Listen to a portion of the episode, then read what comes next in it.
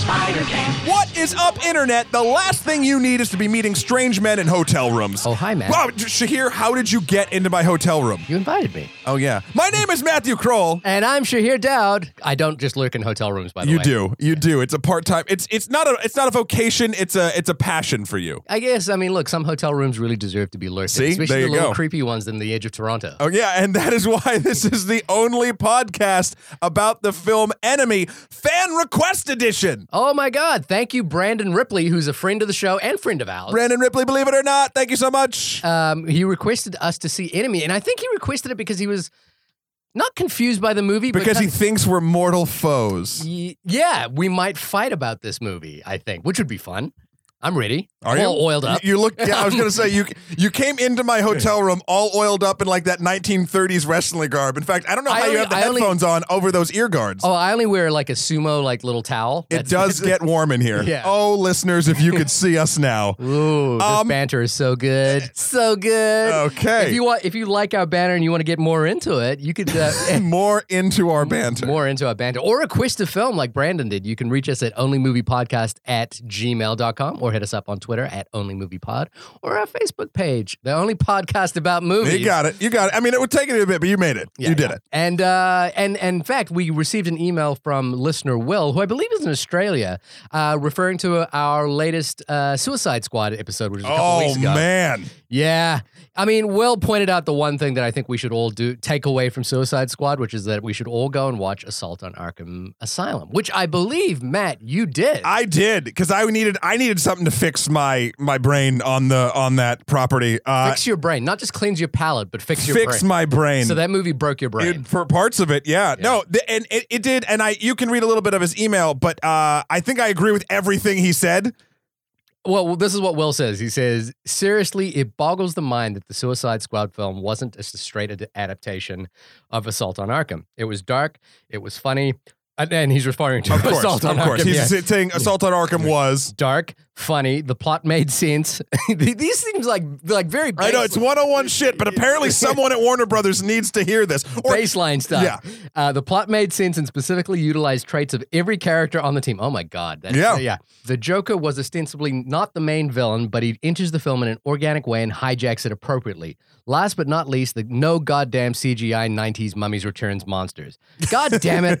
what the hell was WB thinking with Suicide Squad? at this point, they should just WB live action should just hand the keys over to WB Animation uh, and DC Animation because well, holy yeah, but then again, like. DC Animation did do the Killing Joke adaptation recently, which is not But it felt like a different team, to be honest. It felt like no other DC. Like that's their first.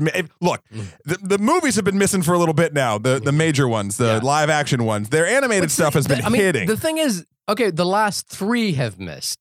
You you forget about uh, about Batman and Robin. Batman no, and Robin didn't no, no, no. hit You're thinking about the the Dark Knight trilogy. How did that hit so well? because it wasn't. It wasn't a Warner Brother. It wasn't like. It was a Warner Brothers. no, it was, but like it had a person behind it that cared enough and had enough power and skill to make Batman I- work in the real world. I've read one thing that is that uh, Christopher Nolan doesn't receive notes. He's uh he's basically Oh, gee, wow! What a novel concept! Letting your fucking your artist you hired create the art. that doesn't work in every situation. Some people need notes, but but apparently Maybe I- you should this is- hire people that need the least notes. And this is that's just speculation. I've, I've just read that somewhere. Uh, Shahir Dowd said it. You heard it here first. it is Nolan- 100%. Christopher Nolan Nolan. does not take notes. Does not. and he's not going to deal with your shit.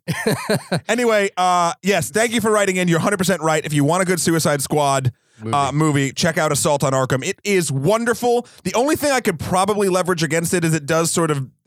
Again, it's trying to be edgy, so it sexes up the female characters, as almost every one of these fucking I things mean, does. Look, look, she's a hot pants wearing girl, and and and uh, and uh, Killer Frost or whatever too. So whatever. Okay. Anyway, so they're all enemies, right? But we're going to be talking about enemy for this podcast. But you know what else has enemies, Shahir? what has enemies? There's so many levels of this. Video games, Ugh. and we all know how Hollywood treats Hollywood treats video game ad- Wait, adaptation wait, hold, movies. hold on a second. I think I've I just I, I saw a shoehorn in the table somewhere here. I saw a shoehorn on the floor. Yeah, there. oh, it it's under my soapbox. It's Yeah. under my soapbox. Yep, Grab a it. Big shoehorn. There we go. Um, Hollywood treats its video game adaptation movies the way Warner Brothers treats its live action DC character you properties. heard it here first, people. like garbage. So what what should we do? What should I think we should get together in a room, you, me, and two special guests. Uh, could it be James Portnow and Red Charzan? But perhaps those Okay. two- I, I mean, I'll take any, but those Sure. sound good. No, they're, they're great. uh, and maybe we Wait, should, where should we do this? Uh, I, I I don't know. I happen to have a plane ticket to Seattle in the beginning was, of September. Well, we go San Francisco, we go Santa Fe, we go to Albuquerque. I, I think Seattle's pretty good. Seattle's pretty good. I mean, we, we might as well just do it at PAX. PAX. Explain what PAX is. PAX is the Penny Arcade Expo. It's PAX West. It's the original. It's, it's super fun. It's a gaming convention, both video and board games, started by the Penny Arcade guys. Uh, it's a super awesome time, and I think it's going to have a lot of people that would resonate wanting to see better video game adaptations into film. and maybe even board game adaptations. And that- Look, the oh- Monopoly movie is coming. Oh, I know. I know. and Clue was so good. Can we talk about how good Clue was? It was M- Colonel Mustard in the No, but the game, the- not the game, with the- the movie. right? With Tim Curry. Oh, is that the one? See, I always get Clue confused with It Murder on the Orient, multiple endings. but the, with Murder on the Orient Express. Anyway, we're getting off topic. all I did it. I'm sorry. Guys, we're doing a panel at PAX. It's at 6 p.m. on Friday, uh, September 2nd in the Sphinx Theater. We're going to talk about how Hollywood butchers video game movies and how we think they can fix it. Um, and please come down if you're around. Uh, come see. We're going to be recording the show uh, I've, live I've looked at our analytics. I know we have fans in Seattle. Do we really? Yeah, we do. How, how many? I mean, at least two. Two. Okay, I was like hoping for three. two. Solid two. So, guys, you guys or girls, Mm. you two, you, I'm- we're counting on you. Yeah. We got to fill a fucking, a fucking panel room. I don't know how big the Sphinx Theater is. If it's as big as the Sphinx, I'm scared. Well, it gets smaller as you go higher up. So maybe we'll be in the top. Maybe floor. we'll be in the top of the Sphinx. Yeah. uh, anyway, uh, yeah, please come check us out. We'd love to see you, and we loved it. We're giving doing some giveaways. We're gonna have Q and A. We're gonna we're gonna we'd love to data mine your brains and see how you'd like to fix video game adaptations. Data mine. Data mine your brain. That sounds so wrong and so Villainous, Yeah. enemy esque, so to speak. So uh, we got on to Enemy, uh, directed by Denis Villeneuve. Um, Ooh, such a name. it's a great name, and I'm a I'm look flat out huge fan of this guy. Uh, I think no, Prisoner. Did you see Prisoners? no. Prisoners is excellent, but I and this came out the same year as Prisoners. He Um, did two. He did two in a year. Two in a year. just Oh, well, the- and, and the funny thing is, I think this was actually made before Prisoners, but Prisoners was released first. I'm always interested about that. I, I, I'd love to be in the rooms that decide when things go out. Right. Like- and and both both starring Jake Gyllenhaal. Oh, Yeah. Uh, I like him. I like him a lot. Yeah. Um. So Prince I of Persia, awful video game.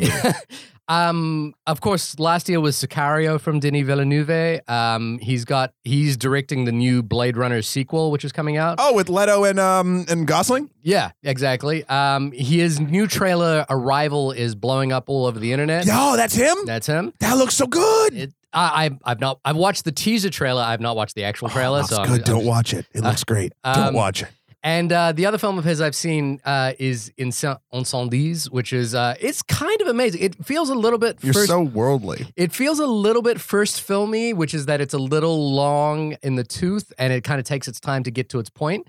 But it's kind of amazing. And then the the more embarrassing thing was was that I have had I've been at a film festival where his film has played with not in the same session as mine, but in one of the like one of the series that my films was I playing in. knew it. I knew you had a personal tie to this. And uh, well, the personal tie is is that I was incredibly embarrassed. I watched this film, um, Next Floor, which is amazing, and then like my little shitty film, like feel, playing alongside it, just felt like I felt like a douche. Why? Well, because Next Floor is incredible. Uh, it's an incredible allegory about gluttony and the way in the world is uh, destroying itself. Um, it's it's amazing. He's an amazing filmmaker. I am very excited by everything he does. It's weird. I feel like he's a slightly more political David Fincher at this Okay. point. You get down on yourself too much. I do, I do. But I, I my You're harsh, making movies. I am my You're harsh, getting into festivals. Yeah, but I, I, I, what? It, I think it's a characteristic of being a New Zealander. Actually, like we don't like to talk ourselves up, and and I and I, I like to think that I the best is yet to come. Well, for hmm. someone who's so cocksure about everything else and about movies other than his own movies, it's just it's interesting, and I appreciate the hmm. humbleness. I don't I don't want you to get a big head, but your stuff's good, and you should be proud of it. I just, I, you know, like. I, I, I think it's an important characteristic for every filmmaker to be critical of their own work. If Oh, you yeah. thought if you thought your own work was the best was the shit, You'd be Michael Bay. Maybe. I mean, incredibly rich and enjoying yeah, life to its I- fullest and blowing a lot of things. Fuck, I'm doing this wrong. So I, w- and so I'd seen Enemy, and I I I have to say I think the year I saw it, it came out in 2013. Yep. That year, I think Enemy was probably one of my favorite films alongside Prisoners. Um, I was just kind of blown away by this guy who put out these two remarkably different movies. I was going to ask how similar they were. but Uh, yeah. nothing alike. And so, and the the the, the connection to David Fincher uh, occurs because of Prisoners. Uh, Gotcha. Prisoners is very much like a serial, not a serial killer, but like a murder mystery kind of film. Uh, very good, really, really sharp with uh, Hugh Jackman um, and Jake Gyllenhaal. Um, and but then, what the thing that blew me away was that that was such a a kind of not crowd pleasing, but such a cla- classy Hollywood classic thriller. You know, Okay, like, yeah, like, you know what I mean? Like in the Hitchcock tradition, it's like these uh move, you know, movie movies. And Enemy, Yeah. Enemy is such um it's such a expression of cinema as poetry to me. So uh, you, you know that's what and I was like, man, this guy can kind of go in either direction and it's really fascinating. So I I was blown away by Enemy the first time I saw it.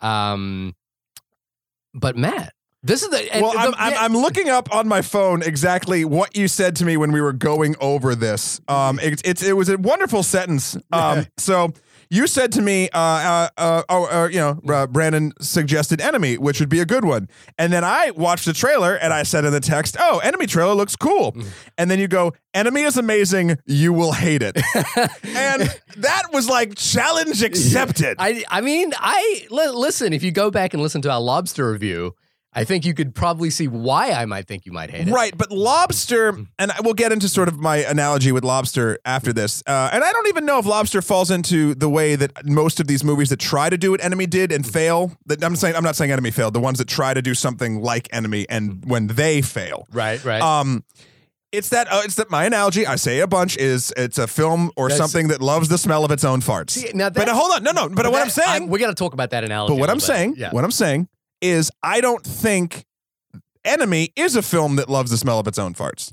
I What think is- what do Enemy. you- What do, you mean by that? I mean, when Give someone, me. A, I, I need a concrete example. I'm gonna, I'm gonna let me talk. Yeah. Uh, so basically, let's, I can even break it down to what we were talking about before about you and your films, right? Yeah. You are not a filmmaker that loves the smell of your own farts. Oh, I am. Or- I no, but, no, no, but like uh, not not not um not literally, or no, you do literally, not figuratively. Because when I when I use an analogy, it's whenever a piece of art is made, and you can just see in your mind based on what it is, could be music, could be film, could be you know uh, anything. Um, you're just like, oh, this person thinks they're being so fucking clever right now.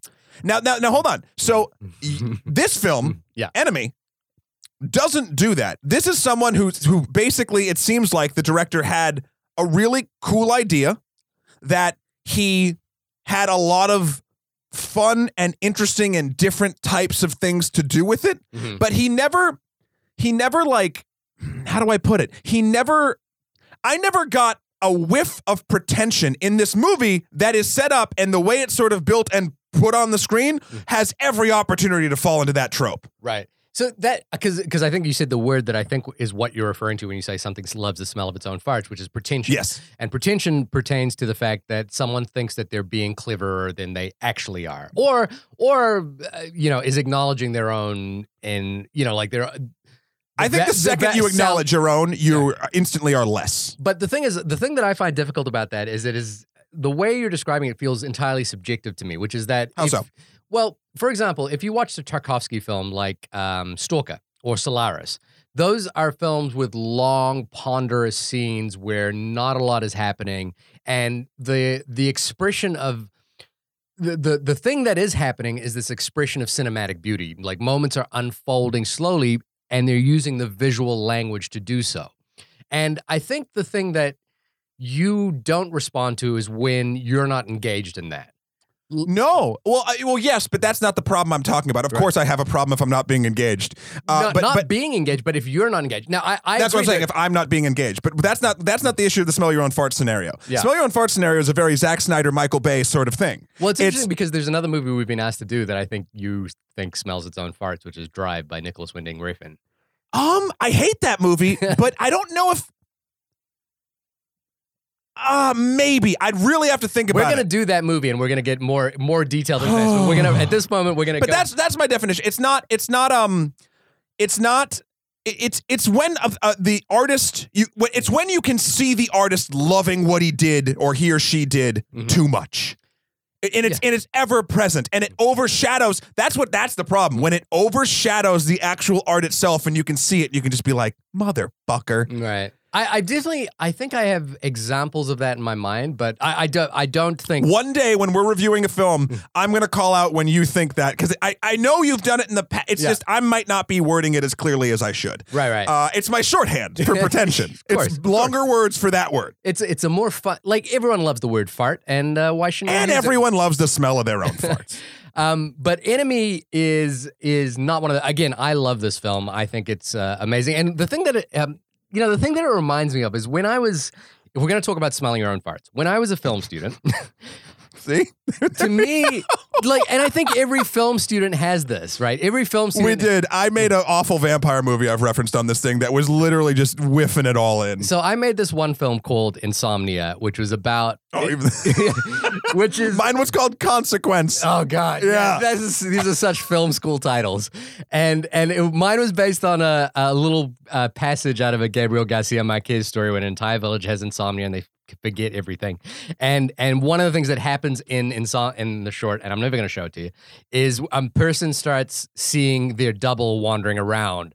And what we don't in the film, what we realize is their double is them sleepwalking, and they don't realize and yada yada yada. Uh, and, and you can see immediately how that's such a film school Oh, God. idea. Yeah. And and the thing about Enemy is it is such a film school idea. But it pulls it off. It does what you and I couldn't do. yeah, yeah, because there's a commitment to vision here, and there's and there's a level of craftsmanship and skill, it, like on every level of this film that Yes. makes it. But but I guess what it what it reminds me of because because you know like both you and I work in commercial production right now, and it's oftentimes we're We're, we're sellouts for the man. yeah we're so for the man, and also we're we're often like like we're trying to go for the easiest broadest gag. You know what I mean? Like we're we're often We're instructed. constructive, but I think, but like what I worry about is that even in my own thinking, I'm always like now, okay, you know, like when I made that short film, I was my my whole thinking was, and I remember this clearly, was like I would rather see, I would rather do something ambitious that failed than something that was easy and hit the mark. And and the the and that's a film school kind of idea. It's you know like Sure. when you're in film school, you're exposed to like you know like all these obscure, difficult movies, Right. and you're like, I want to be yeah, and, and it's it's like it's powerful because you're seeing things that are so different. You know, like they're not the things that you see at the multiplex, and so you're like, I want to be that kind of artist. I want to be an artist who is committed Sure. to a unique, singular vision. Sure. and it's really, it's really difficult. So what what watching a film like Enemy reminded me that cinema can be po- poetic, and there are things that happen in this medium that can that that are so powerful in this medium. yes. And uh, sorry, just real quick tangent. Uh, listeners, I have an idea. Oh God. If you would like Shahir and I to each put up our worst college film oh, on the internet. I don't know if I could. Do All right, well, we'll see. I'm we'll in- talk I'm about. in. Let me finish the pitch, yeah. and we'll do one episode where we do a double feature where he and I watch each of ours, and we'll put it up for you guys to see as well, and then we'll review our old college films. Oh God! And just a I- thought, the if there's, of- if there's enough interest, email us in at only- onlymoviepodcast at gmail.com. If we get enough interest, we will do it because it will be awful. Anyway, sorry. Uh, but yes, Enemy pulls it off. I, I do want to say this, and I, I, I liked it. Mhm. Straight up, I liked it. So the war will not be fought on that front. And I also don't think it enjoys the smell of its own farts. okay. The- I have some issues with it that we'll sort of get into um, as it goes. But what my, one of my biggest problems, and again, this is not a deal breaker for me because of how- exactly what you said, how artfully every piece of this thing comes together. It's a slight narrative problem. Um, but again, if if you can get past it, which I did, it's fine. And that narrative problem is, it felt like every character in this movie really fucking like belonged on the island of Lost. And that is that none of them talked to one another about what was going on, and they never really engaged, especially in the beginning of the movie. Like it, eh, there were many points where a lot of this could be not cleared up, but made much clearer to everyone if everyone wasn't staring off in pensive silences while awesome music is playing in the background. Yeah, I, and I think, but I think that has to do with like reading this film as narrative, uh, as as logically narrative, uh, not lar- narrative logic. You know, like the, the narrative logic in this film is not is not something that is going to be easy to decipher and easy, even make sense. Right. But it is, but it does, but the the narrative works rationally if you look at it as a piece of poetry. Do you have the IMDb up? I could read what it says. Uh, if not, uh, I, I do have the IMDb. that's up, amazing. It's yeah. Can I do it? Well, you should do it, and you should explain to me what you think the film is about. Okay, but uh, can I read it first? I'm going to read it first. A man seeks out his exact lookalike after spotting him in a movie. Tell me that's wrong. it's not wrong, It's not wrong. but that's the first third of the movie. I feel like if you if you are a person who doesn't who's never seen a Tarkovsky film or knows what Tarkovsky or, or even you know like that what I just said was really pretentious, but uh, I mean, if- I could keep a meter going. We could Yeah. make a ding noise every and, then, time. and then if you like were like, oh, I want to see what movie Jake Gyllenhaal's in, and then you and you read that uh, synopsis, you are going to be sorely disappointed when Yeah. you watch this movie. Well, maybe not. So Donnie Darko himself, basically, uh, he's a he's a teacher, Mhm. uh, uh, a, a history professor. history professor, Yeah. um, in Toronto. hmm Um, Homo Scott Pilgrim, what up? Uh, where this movie is lovingly filmed. Yes. Uh, and uh, then he sees uh, randomly after a friend recommends him, not a friend, it could be a colleague or something in a break room, rec- recommends a movie to him. Uh, and he sees himself basically, or someone who looks exactly like him as a busboy in this film. And then he kind of goes down the rabbit hole a little bit and like finds the other films he was in and like hunts him down to his agency and looks on Google and like all this other stuff and like finds this guy who looks exactly like him. Now, Yeah, I mean, and it's played by the same actor, yeah, but he's it- he's playing both. Yeah. and he does a great job. He Yeah. plays them both uh, uh, different when they need to be and the same when they need to be, and all that shit. yeah, So my issue is this, and again, maybe it's my narrative logic talking, yeah. but when I go into a film, I expect it. I expect a certain lar- narrative logic, and I know this one is is trying to buck some systems, and I understand that, especially after finishing it. But watching it, I was like, okay, Mhm. what's my first reaction if I if this happened to me? Mhm. What's the reaction if I was watching a movie and I saw my body double in the back? Yeah. uh, I would be like, holy, what the, f- Mhm. what the. Huh? And I'd look and I would be so thrilled. I would take pictures and I would send it to a bunch of people. And I'd be like, Would you suck your own dick? I mean, if I had the opportunity. Yeah. Uh, so- but I think that's the unstated like thing But- about meeting your double that everyone talks. Everyone thinks well, about. okay, if that's your go-to, I would warm up into that. Maybe talk to them first a little bit, buy them a nice seafood dinner. Um, but no, so I would position. I would be like, friends, family, look at th- this. Is insane. There is a He, scene but he, like do- but he doesn't. This is the thing. No, no character in this movie, uh, either the teacher or the actor, uh, show pictures of the person to any other character. They like instead the teacher. Let me just break it down. Like there's a, it, and it's very artfully done. Mhm. It's a sort of disturbing feeling uh, in the entire movie. It's all very yellow, uh, which I actually really enjoy the cinematography of this, the look and It the lighting of it stunning, because yellow can be such a disturbing color uh, when you do it right, and they, this one does it right. The Green Lantern would be fucked in this movie. um, but so, but he's like researching and like doing the stuff and like staying up late, like staring at this actor double of his picture on the internet. So he, the character in the movie itself turns this moment into something really dark before it has before it um sort the of opportunity to become dark. uh, to become dark. Yeah, and I think it, it has that sort of, uh, you know, like I think th- that's the thing with like smelling your own farts is, is such a subjective thing because I think if you're not engaged by this film, every scene where he's like googling that actor or And then look- not telling his yeah, girlfriend. and then you're hearing this sort of like haunting string music, and the- then not calling his friends or mother. yeah, yeah, all that stuff would probably like be like, "Ooh." But you're telling me, I mean, Hmm. if you saw your double on the internet, you wouldn't take a screen grab and put it on Facebook and like, look at this asshole. I, I do think because you asked me a question when we were watching this is like, what year was this movie made Right. in? And it kind of did feel like Until he got on Google. pre social media esque, and it also felt like Adam Bell, the the character that uh, the history professor, Yes. is is uh, kind of an isolated individual, With a really hot girlfriend. played by Melanie Laurent uh, from um, Inglourious, Bastards. Ba- Bastards. Yeah, Uh, but the the other thing is, side note, I found my body double. I'll actually put it up when we post this. I'll put up the picture of my body double. It was actually sent to me by a friend. Um, where where in Philly. Hmm. Uh, she sent it to me and she's like, "Oh my god, are you in Philly?" And it's a picture of a dude who looks just that like, looks exactly like me, but in a giant dinosaur onesie. But it's my fucking face, and it's not me. Okay. I will post that when we post this. That's so weird, but okay. Yeah, Um, it's it's a very um it's a very shining moment. yeah, it is. It's a really tricky um thing to like get the tone of the, because it's one of the things that like when we're doing like our big action movies, one of the things I always hammer on is like narrative consistency and like things where you know. As do I. So, Suicide Squad being a perfect example where things just don't make sense. Yo. Um, but I think there's a there's a tonal quality to this that allows it to get away with that. But also, more importantly, is that we we have to- you uh, even I think the movie is even pointing to this as well.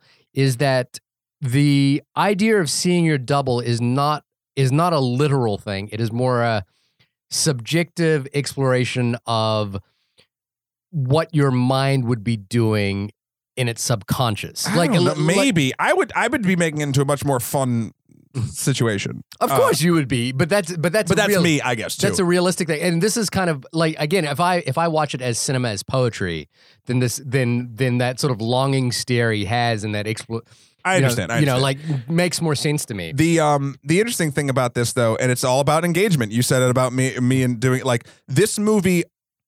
This movie earns its pretension, and therefore it's not pretentious in my eyes. If that makes sense, like this, the poetry. Let's call it when it's when it's good, it's poetry, and when it's bad, it's pretension. yeah, yeah, So it it keeps me engaged with all of its other shit. Yeah. So I I forgive the the breaks in narrative logic, and I forgive the or not even forgive because that makes it sound like they're doing something wrong, and they're not no, uh, it's I, I accept the way that this is being presented to me because it's being presented to me in such a cool, artful manner that while artistic and poetic is never slapping me in the face with. Hey, doesn't this cool? Is this fucking cool we're doing? Oh my god, you don't know what? Oh, it's, wait, the next part's so cool. Like, you know one thing I noticed, um, just because this is the second time I've seen this around uh, as well, is that uh, Villeneuve is really good at the close up. It's a really difficult art to do, is to like film a close up uh, well, like, Okay. and film a close up and, and select moments that actually have meaning. And it was uh, it was the moment when um, uh, the actor's uh, wife. Uh, so what we learn is is that there are two there's two sets of characters. and let's There's- just call them teacher and actor, and they're Yeah. both Jake Gyllenhaal. yeah, and so uh, teacher uh, has a girlfriend played by Melanie Laurent. Very Uh, attractive blonde lady. And actor has a, a pregnant wife played by Sarah uh, Sarah Gadon. A very attractive blonde lady. yeah, I know. Uh, it's funny. Just as a side note, I um in preparation for this podcast, I watched The Double by Richard Ayoade, which is another film that came out around the exact same time, which has Jesse Eisenberg uh, meeting his double. Uh, It's a- the volcano to the it's Dante's Peak. Yeah, yeah, it it actually is. And I was like, and I was like, man, that year there were two movies with white dudes and the blonde women who love them. I actually wrote an alternate there, an alternate title uh, for this film could just be called "Blondes Get Fucked Over." Yeah, kind of. It, it and and I and I you know like one thing that I think we do is that we often we look at films from a male point of view, and I think if you were looking at this from, uh, It's fucking terrifying. yeah, as a female, this would be. A, Well, I know. I think from a human perspective, this movie's terrifying. but then, but then, I think that the reason why it works as well is that this is specifically from the movie is specifically about male anxiety, and um, but there, but but just getting back to my point about No, I just I would just think it's anxiety. Uh, it's. I think it's very specifically male anxiety. Uh, but there's a moment where Sarah Gadon, uh, Gadon is. Um, she's just found out that this man who looks like her husband has been calling, and we re- and she says, "Are you lying to me?" And the and it's such a it's a. It's such a small thing, but like filming that close up and getting the reaction on her face that that that illustrates both the confusion and the fear and the anxiety and then like framing it in a way which gives it the room to do is so di- like uh, there's a there's a great video essayist um, uh, every frame of painting and and he did this amazing one about why how the Coen brothers select the right angle for every mid shot Okay. and it's a really difficult thing to do. And I was watching this thing with with that in the back of my mind, going, this mid shot on this woman's face as she acknowledges the fear that her husband might have been cheating on her Because he has in the past. In because he has in the past is it's just so perfectly placed. And and the thing about it is, um, uh, you could do it. Um, you could film this shot a million ways. You know, you could you could put Jake Gyllenhaal in the foreground. You know, like imposing some sense of it. You could put um, you could frame her, you know, off to the left. You could frame her off to the right. You could you could do some sort of weird off framing like they do in Mr. Robot, uh, which I know you've been watching. I watched one episode and I like it a lot. Um, but this is just so perfectly. It, it, you could do it. You can do it a million ways, but there is one right way to do it. And Oh, and- disagree with that statement. Here- he just here- did it very well. no, no, hang on, hear me out. There's one way, right way to do it for this story, and that's the way he did it. And now You're I'm sa- getting into smelling your own fart territory. no, I'm not. I'm just saying. I'm saying what I'm saying is is that he has chosen an angle which best tells his story. And I think, and it, it's so, it's such a difficult thing to do. And I, and I struggle with this all the time whenever I'm on set is that you are, as a director, you're faced with a million possibilities. Sure. Every day you're like, and, and then you're faced with also a million constrictions, which is like, okay, I can shoot this any way, but I have to shoot it in that direction at this time with this light face and this one. I can't turn the camera 90 degrees, oh, 30 degrees that way. Otherwise, we're going to expose the set. So it's like everything kind of tightens you in, and then and then you can go in any direction once you're tightened in. Sure.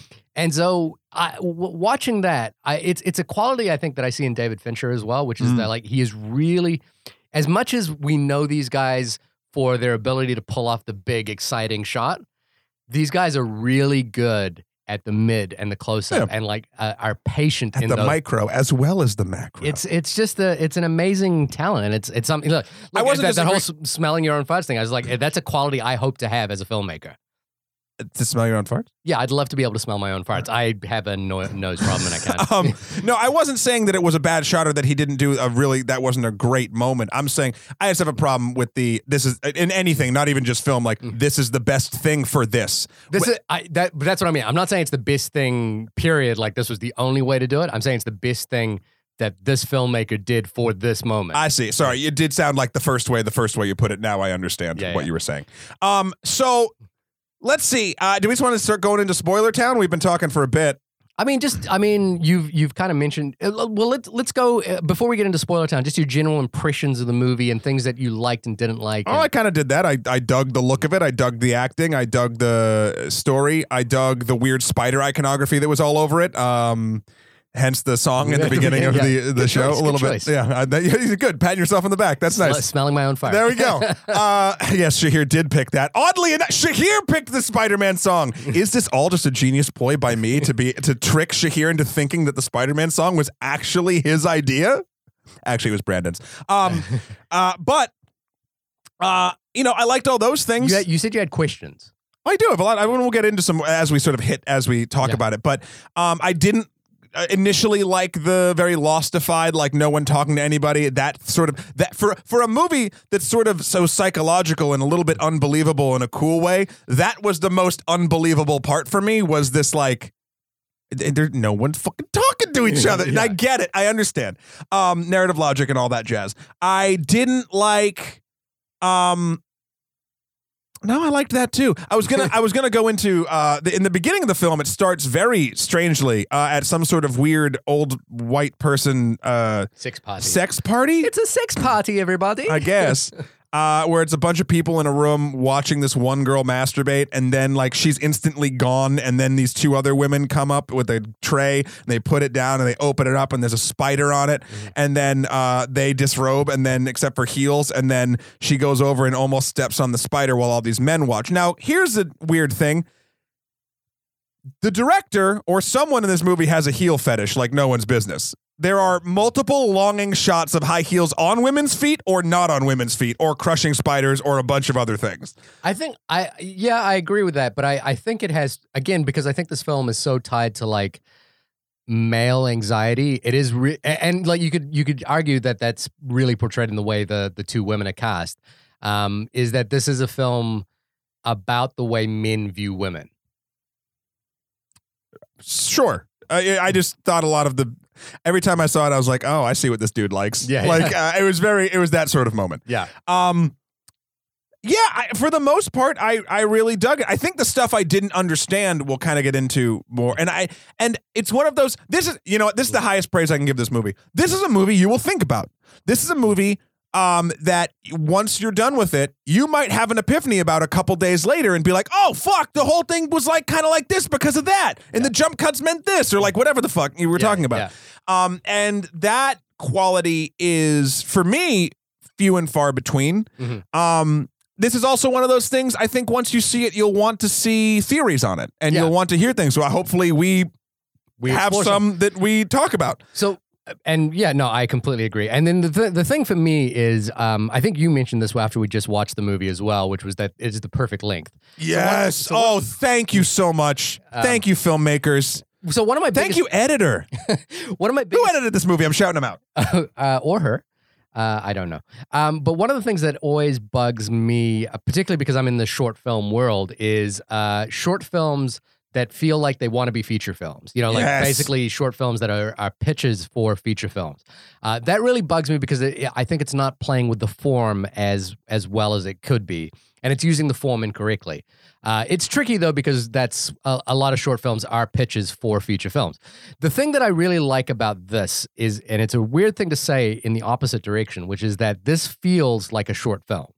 Um, and this feels like a short film because in so much as as short films have the potential to be in my mind closer to poetry because they're short form they're Sure. they're, they're kind of like a good short story they're they're they're not telling you full um, detailed narratives they're kind of like touch pointing in narratives and giving you images that are Mhm. beautiful um, so this felt like a short film but i mean that in the high in the best possible way Yes. which is that it, it gives you like these little snippets of an idea and then ends in this sort of in this in this image that well and we're going to get into Yeah. whatever the the image is it ends in this image that is so sharp and biting that it's kind of like the beautiful full stop on a great poem So Matthew Hannam uh, is the name of the editor uh, of this film. Thank you, thank you for not only making this movie the perfect length, but also having a bitchin' name. uh, but it might also be the screenwriter as well now remember this is, I'm thanking the editor. uh, this is based on a novel by Jose Saramago, and I just read the the Wikipedia page of that uh, of the novel uh, beforehand. Uh, Fucking, yeah, I didn't read the novel. I just read the Wikipedia page just- about just- the novel. Uh, but the thing, so just from reading the wiki page on it, it was like the the what the novel sounds like is that there's actually a much more detailed exploration of like what happens if you find your actual double.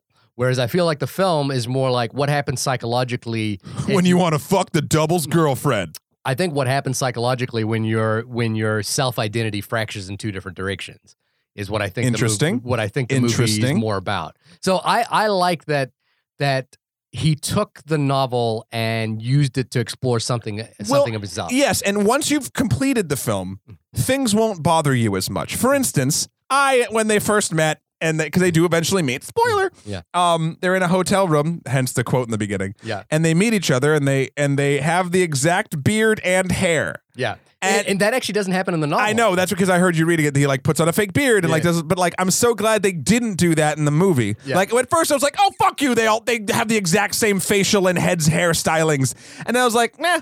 But I like if they went into it, I wouldn't give a shit. But, and and so we're gonna get into spoilers as to why that might be the case. Um, but uh, yeah, aside, I mean, look, I uh, I think I've said why I love this film um, as it is, and I yeah, I, I I highly recommend seeing it. It it saddens me that this film has a two and a half star rating on uh, Amazon. Well, I also don't think this is a film for everybody. No, sadly, no, it's not. um, I I I have a, some friends uh, that I would not ever recommend this to, right. uh, and that's not because it's a bad film. That's because uh, those friends are bad movie watchers. They're uh, bad movie watchers. Yeah, look, I, I I can get into sort of why. You, got, you gonna name names? no, I would love to see you name uh, names. but the Is it Robin? I, no, it's not- actually not Robin. Robin Is is? Robin is one of, to be honest, and I would call her out if she wasn't one of the most open-minded pe- people when it comes to film. Listen, I don't need to hear about your sex life right now. Oh, right. No, but I'm like, but you know what I mean. You know, people that are actually, um, Willing to watch that? I know that because I've talked to her and she's she's recommended movies that we should watch. yeah. So, uh, except for Drive, and I'm gonna fight her on that. um, but the, my point is, there are people that are just locked off, and pe- some people, I know some people that won't watch anything that's not a comedy. Right. And I'm like, oh, like that's a bad movie. Watch You at least watch, and and it's not enough to be like, oh, I watched Citizen Kane and didn't like it, so I'm I'm just gonna anything that's not a comedy I don't like. It's like no, like it, once a year, get out of your fucking comfort zone. Right. I, I I mean I think you should be exposed to everything. Um, but except for the only film I've like I've I've I've tr- avoided watching is a Serbian film, and so please don't recommend us watching that because I I think I'll have a difficult. You think time. everyone should be uh, exposed to Suicide Squad? No, but not A because- Serbian film and Suicide Squad. God, a Serbian film will co- will cause me to create a Suicide Squad with Oh, me wow. and you in it. Oh no! Who's putting the things in the back of our necks? Ugh, good. Um, so yeah, um, let's get into spoilers for this film. So, characters start meeting each other. Mm-hmm. Various phone calls are made. Ominous tones are played while it's happening. Um, the wife, the pregnant wife of teacher uh, Jake Gyllenhaal, no, sorry, a pregnant wife of actor, Actor Jake Jake, Gyllenhaal, uh, goes and tries to find teacher Jake. And sits next to him on a bench for a reason after they like this is something that happened interestingly. So they they actually sit next to each other and they don't reveal to each other who they are. Only the wife kind of knows what's going on, knows that this is a dude that looks exactly like her husband. Right. And then she calls her husband as he leaves, but he turns the corner right as the husband picks up. Yeah. There's a there's a there's an air to this film that they could be the same person.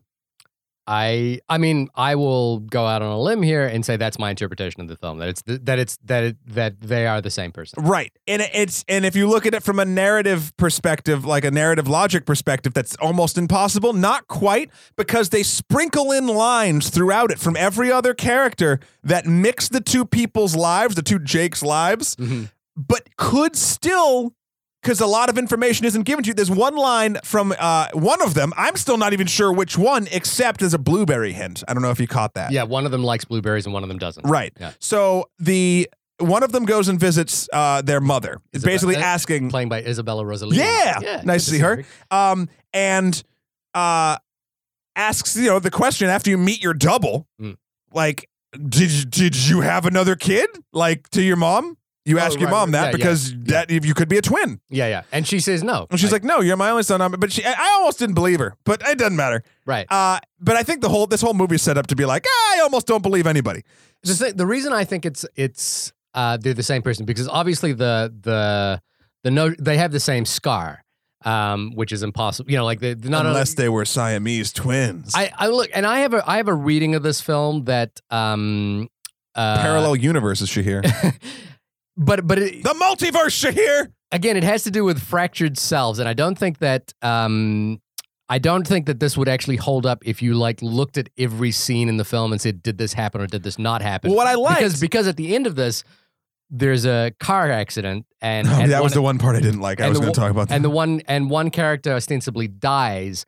Um, but I think so. So, so my reading of this film is is that um, Jake, the actor, is the real person, and but he at some point left his wife, or may pr- probably perhaps before he his wife uh, got pregnant.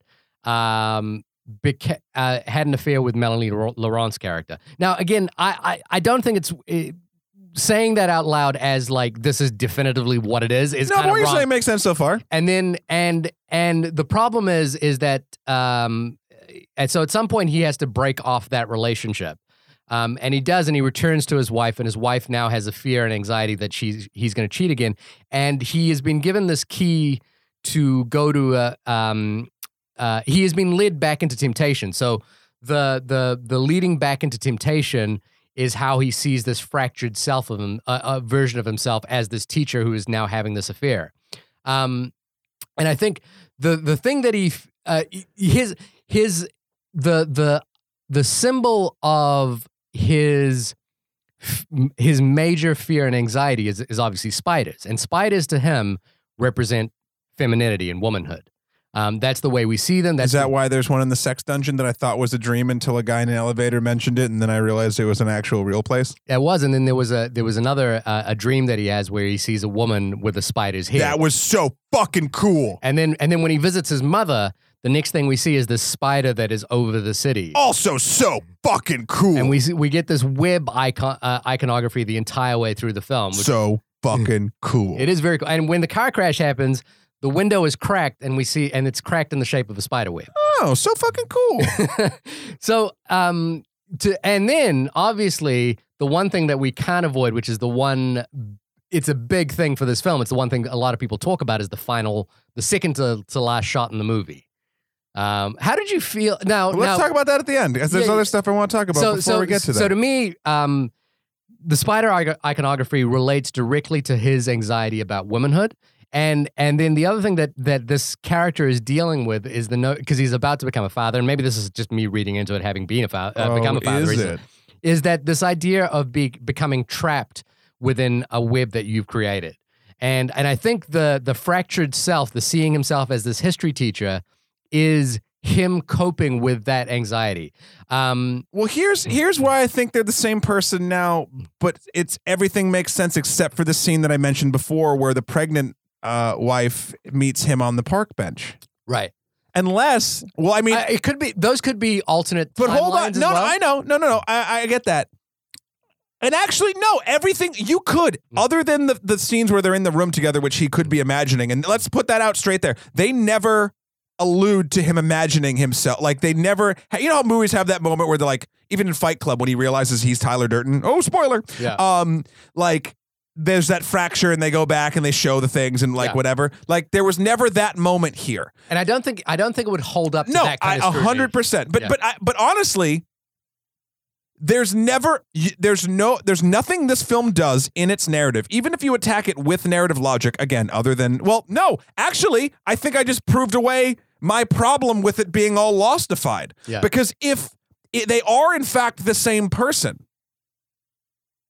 They wouldn't go and reach out and talk to other people about this feeling that they're having. This No. would be something that they would that would be more intense for them on an individual level. So An he, internalized thing. Another thing, teacher Jake, Mhm. his house is super sparse. There's no Which is decorations what at all. Makes me believe that that's that's a that's his side house. yeah. That's his. That's, That's his, his- having an affair house. that's a side chick. But Yeah. it's interesting because the two personalities, the actor is way more confident and outgoing, but he's supposed to be the family man, and the teacher is the uh more docile sort of version that's never and you know people aren't really happy with him ever even his students don't look engaged the other thing about it is we keep calling one of them actor Yeah. he's was a uh, extra in three movies Yeah, yeah. It's it's ironic to me that that the actor has the like the nice apartment and like is the cool motorbike guy. Where I was like the in in in my world or in my understanding of the world, the history professor would be the person who's like has the nice apartment, is a little bit more settled, a little bit more wouldn't have the motorcycle though and the leather jacket Maybe not the motorcycle. But no, I think that's a good point because that's exact. That's that is hundred percent it. And there's also like they meet in a hotel room when the two Jakes meet, and it's Yeah. like the specific one an hour outside the city, and like yeah, it's yeah. fun. Which and we see there's a there's a shot right beforehand, which I think you called out, where uh, a woman is wearing a short skirt and walking through. So this is clearly a hotel where people meet to have sex. yes, Um, so it's cl- like that. That's my reading of the film. It's not. I I think you could you could. they're make, the same person. They're the same fucking person. There's no question in my mind now that they're the same fucking person. But that. But to me, what's more interesting is this idea that the history teacher um, talks about in one of his lectures, which is that uh, which is about dictatorships. And history repeating itself. history repeating itself, but also dictatorships are about control.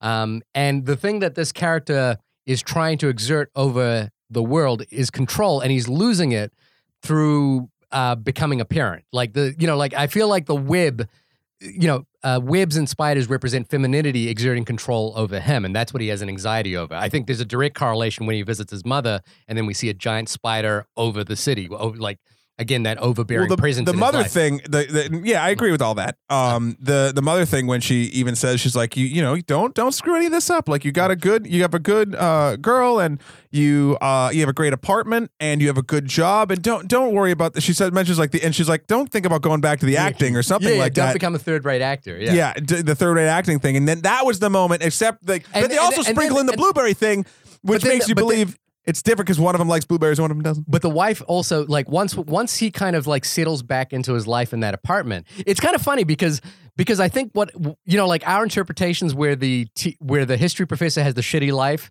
and the the um the actor has the amazing life.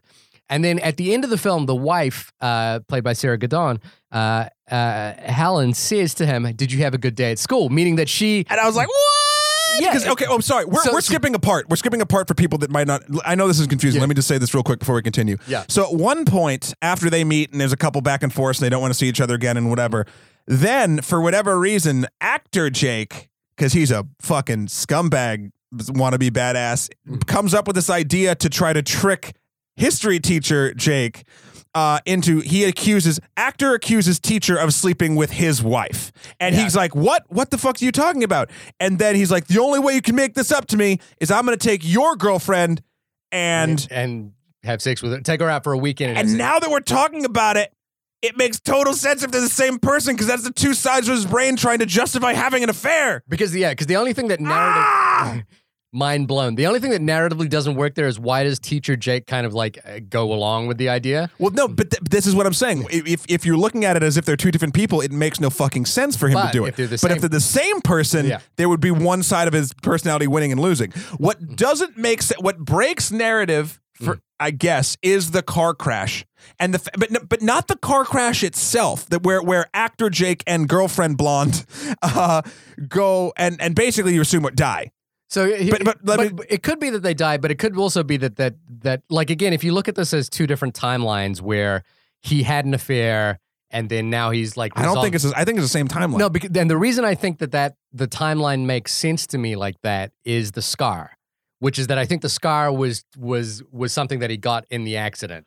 Oh, maybe, but I I But but again, it I, I don't think you should read. But they're listening to. I guess it could be anything. But like the reason why, even if it was like something that sort of like he, he even in his own mind killed off that part of him or whatever. But then on the news, they're watching it and it says car crash on the thing, but it could be any car crash. be I any know car crash. it's all over the fucking place, but in a weird, interesting way. Um, yeah, I, I so you know, like, and I think there's plenty of theorizing to do about. The same person. Yeah, I, I, I, I completely see them as the same person. Um, and I think the film does a really, really kind of masterful job of weaving it together in a way that is like it kind of strings together and then it kind of doesn't, and it requires you to do a lot of work to to put it together. Mental gymnastics. Um, but then it, it and it and it culminates in this remarkable image.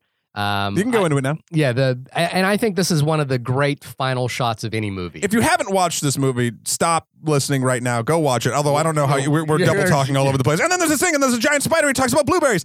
Um, but like this moment was very jump jump worthy in a weird way. I, I I was like I saw you like writing notes on your phone and I was like Like look up, look up. yeah I was like fucking hell don't, don't miss this moment because when I saw this moment the first time my whole body shuddered in a way that like I haven't done in a long Yep. time. Um and basically we walk so he his uh his wife uh Sarah Gadon Helen is, is is having a shower. She walks into the next room. And this is the thing that makes it interesting is that he finds the key to the six club or whatever that he that we mentioned at the beginning of the film. Oh yeah, because a guy in an elevator going up to his uh, Yeah, the yeah. apartment says And- something. About Yeah, and so he says, uh, "I think I'm going to go out tonight," which means he's he's kind of like regressing. You know, like he's got this fear of of of commitment or is this fear of like settling down, and he's like got this key, and like, the temptation is strong Right. now. Um, and so he's like, "I think I'm going to go out tonight. Uh, you got any plans?" And she doesn't say anything. He's like, "Helen, Helen," and he walks back into the room and just the you know like the stuff of Stephen King's nightmares uh, a giant spider. But but the reason this image is so powerful is the spider is is is terrifying. It's and huge. gigantic. It fills the room. It giant fills the room, but it retreats when it sees him. It it it it it clambers up. And it's you ever seen when you're trying to kill a spider, Yeah. uh, and it like knows it's being hunted? It kind of goes back into its little like it brings its front legs in and like crunches itself down, thinking it's hiding. yeah, it's, Picture that, but filling your entire fucking bedroom. and it's such a powerful image. He's gonna like that's such a potent image of this terrifying, like so, and, and it gets to this idea that that um, you know, like we we human beings are wired to think of spiders as terrifying, but spiders should rightly look at us and think, "Oh my god, get the fuck away from me!" Yeah. and and that.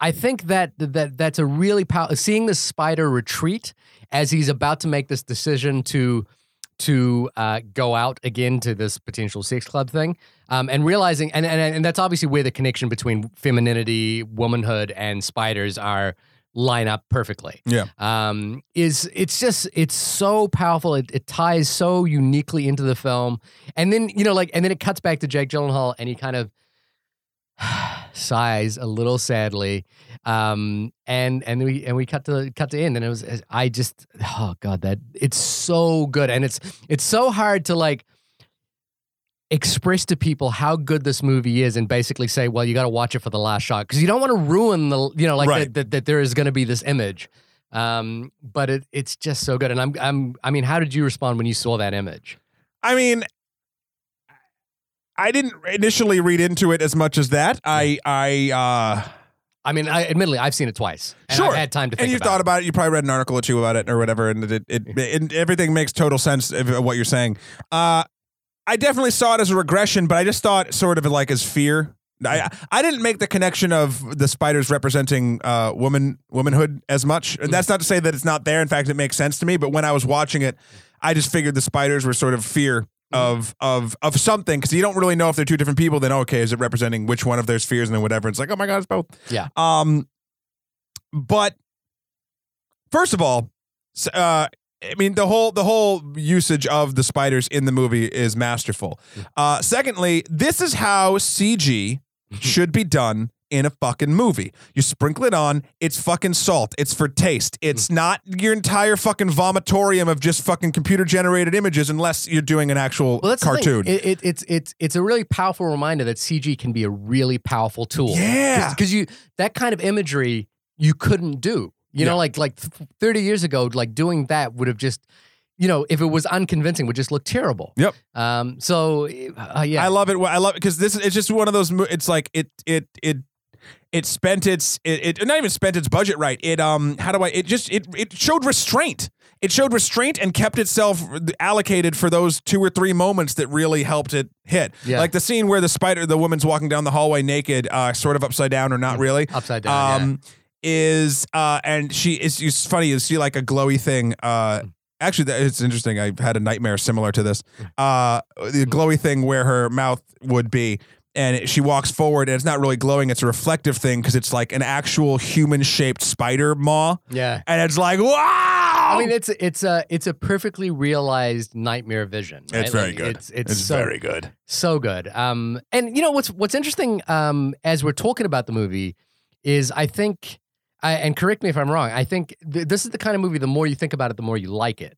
And and I feel like the you you kind of had questions and were thinking about it, and I've given you one interpretation of you know how I read the film, and I feel like you're liking it more the more we talk about. It. Oh, it. of course. Well, and then like the last problem I had with it, if before I before it re- sort of I, in my brain they're the same person. Yeah. But one thing uh, is um, uh, when actor uh, Jake is taking uh, the girlfriend to the hotel, and then they're having sex, and then she realizes mid mid coitus about the mark on his hand from the ring. That I've always had this. Yeah. Yeah, uh, that was I was like, what that how like it didn't feel real like that was the tell to me. Yeah. But if it's something that was like going on a long time and like all this stuff, and he was supposed to not have the ring, like that sort of thing, then it makes sense for me. Yeah. Um, so a lot of this conversation, I feel like I've started to like it more because again, this is my whole thing. This is my whole thing about things loving the smell of their own farts, which this film does not. When, when I was watching this, I even said this to you at the end of it. I was like, there's a lot I like, there's some I don't, but I I realize that this movie knows exactly what it is, mm-hmm. and it knows exactly what it sort of wants to tell and what it wants you to think about, and it's masterfully giving you enough information to you know, if you're a curious human being interested in this sort of stuff, will really want to dig into it and sort of figure it out and talk about it. Luckily, we have this forum where now mm-hmm. I'm not just watching this in a fucking air bubble and I don't have anyone to talk to about it unless I go on the internet or have some other friends or whatever. Who has those? you don't have nothing. But my point is like this the, this is why this isn't a movie that loves the smell of its own farts and it doesn't have pretension is because it's so craft it's so masterful in the way that yeah, I watched it and I knew I liked it. I also knew I didn't understand it or ha- I knew there was I knew there was more going on. yeah. I, I I had not yet met the man behind the curtain, but I understand And and again, to be that fair, there's more. I've had more time to sit with No, no, no. And I'm not have, saying, yeah. yeah. I'm just saying, even upon initial viewing, and I like that you'd seen it before and this was my first time, I could see the artistry and I knew it was worth my time to think about because I knew that the filmmaker had something that they were trying to say. And just because I didn't kind of come to that, uh, those, those reasons on my own in the first half hour after I watched it, which is impossible to yeah, do. Yeah. Uh, doesn't mean, but like there are other films that I truly don't believe do that. I, I just on me, I don't believe The Lobster and its ending, which ended just as abruptly, Mhm. uh, with just as many answers.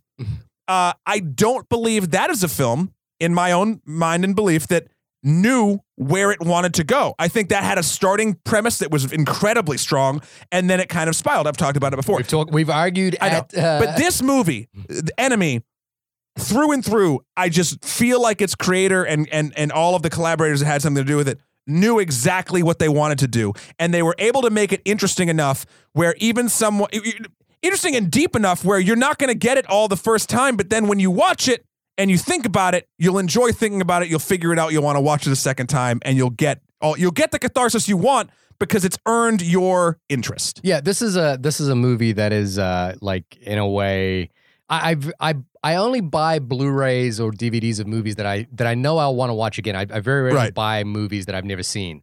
Uh, and this is a blind buy, you know, like uh, buy this one and watch it as many times as I can.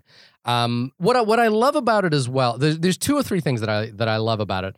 One is that it is it features a big Hollywood movie star, and and and and But he's been making good choices, interesting choices. He's been making interesting choices, and I think maybe the reason this film happened is that it was a, uh, an offset to doing Prisoners. Prisoners is like again a classic Hollywood um, crime thriller, but a very, very, very good one. Right. Excellent, excellent one. Um, and I think the way that they can make a film like Enemy is by saying, okay, we'll do this crime film, but I'm going to do this other like weird. it's a Jay and Silent Bob, Ben Affleck, Matt Damon moment where it's like you got to do the art, you got to do the big budget picture so you can do the art house picture. Exactly. Yeah, you can do. Uh, and for Matt Damon, it's like doing. Um, uh, I can't remember what his big budget one would have been, but so he could do a film like Gerry with Gus Van Sant. Uh, Reindeer games. No, that was Ben Affleck. Oh yeah, sorry. Um, Applesauce, bitch. um, so it's a miracle to you know, like it's amazing that this film happened. It's a it's amazing that it happened with such a big movie star, and it's what I love about it as well is how sparse it is. How like how like it it is cra- it, is using the medium so poetically, and it's sparse. You know, like it- it's not telling you things; it's showing you image, you know, really potent images, uh, and allowing you to try and fill those images yourself. Like the spider image is not something that's ever explained. It could be entirely happening in his own head. Um, you know, who knows? Um, but it's it's the beautiful, potent image that Right. that really connects this film together. Um, I I Hey, so should people see it? without a doubt, and and ignore that fucking bullshit two and a half star rating on Amazon. If you It are is if, weird that it has that. if you are a film goer that that is passionate about seeing as much as you want, if you're not one of those people that only watches comedies or whatever, um, this is without a doubt a film you should see. Um, I- Agreed. and I Brandon, it Brandon as Rip- well. Brandon Ripley, thank you for. I, I hope we either confirmed or give gave you something to think about for, with this film. Um, Yeah. Thanks, buddy. yeah, thanks. We appreciate that. Um, yeah, no, I uh, and and uh, I'm gonna do my little Criterion Corner thing now. oh, you forgot last week. You were a bad, snooty film goer. I was, I was, but I, I wanted to tie it back into uh, a film that I think uh, if you enjoyed the, there's two. There's one that's not on the Criterion Collection. Well, actually, there's gonna then be how three. can it be in your Criterion corner? There's three films I want to Jesus Christ. One that's not you give him available. an inch, people, and he just fucking takes and takes and takes. One that's not available in the Criterion Collection, but it is available. It's a difficult. One that was borrowed, One one, that- that, was blue. one that was on the Criterion Collection but is currently out of print now, uh, and one that is currently on the Criterion Collection and is available to watch on Hulu. So I'll start with the last one, "The Obscure Object of Desire" by Louis Buñuel, which is about a relationship that, uh, uh, uh, uh, an affair that goes through a long period of time.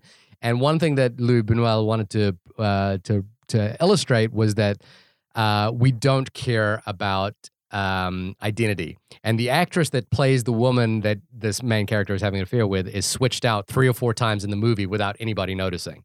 Um, the second movie is Dead Ringers by David Cronenberg, uh, which used to be on the Criterion Collection. It's an amazing horror film about two twin brother gynecologists played by Jeremy That's Irons. right. That's right. Uh, it is creepy as all fuck, uh, but it's incredible study of of of the psychology of two twins.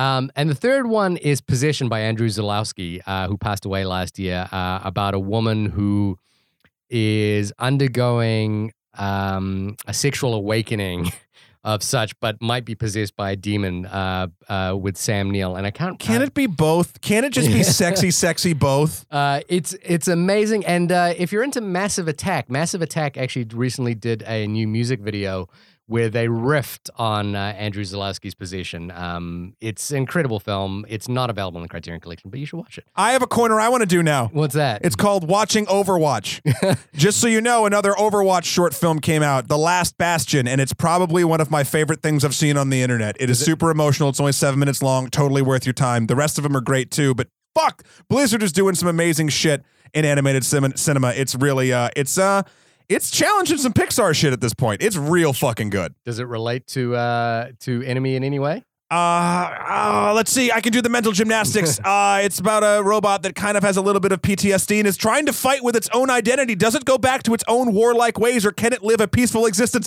even though it is a machine that was built for killing? Bam! Did it. I I did not it. quite. Yeah, No, I, mean, I did You it. did do the mental gymnastics, but I I'm not quite with you on that one. I Uh, did it. uh, everyone, you can reach us at onlymoviepodcast at gmail.com. I did it. Hit us up on Twitter at onlymoviepod. And uh, like Brandon, you could recommend a film to us. I'm I'm so happy Brandon recommended this one to us. That is true. I you know what's you know what makes me even more happy about it? He probably thought I was gonna fucking hate it too, and he wanted a bloodbath. Yeah, And we've been kind of hugging it out. yeah, we can't. we have been. I think we've been getting closer in the last few months. Uh, I hope not. I mean, this room is very we're we're breathing each other's air at this point. Yeah. So um definitely hit us up. There is there is one film that I'm really looking forward to us doing soon. Uh The Devils, which is really hard to find a copy of. Hey, send us send us the movies you want us to watch. Uh, I'm looking forward to us to, to us talking about that one.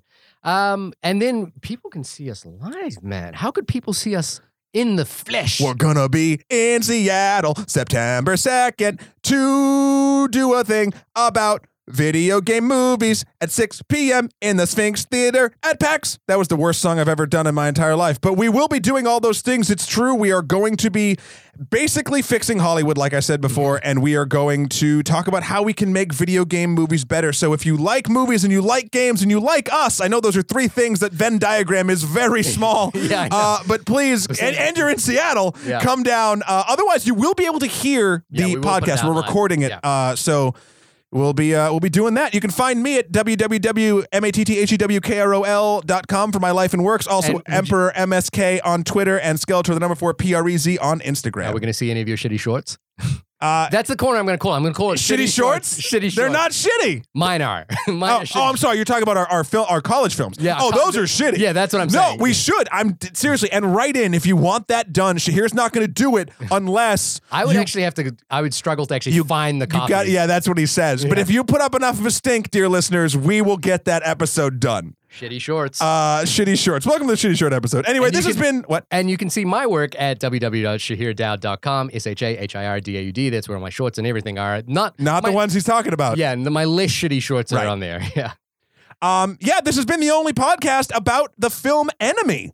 Thank you so much for everyone listening. Glad you uh, you guys can tune in. One little extra thing. I love doing these things on Wednesdays. It's nice to get these out and give a little little bonus. And yeah, being able to do an extra episode is kind of nice as well. And again, I just I love that we're doing movies that that we're not, you know, like that I don't feel guilty about paying for, like uh like Suicide Squad. I know, but I I, I was I went in with you, hope. You paid for it, so I, maybe that's my excuse. anyway, uh, yeah. So I'd like to go out with a song that, while thematically isn't quite true with the film that we just watched, uh, this whole movie was shot in such a yellow light that how else could we go out? Greenish yellow tinge that made you feel uncomfortable. Well, this song makes me feel uncomfortable. Was it? No. Because it was all yellow. See you next week. I drew a line. I drew a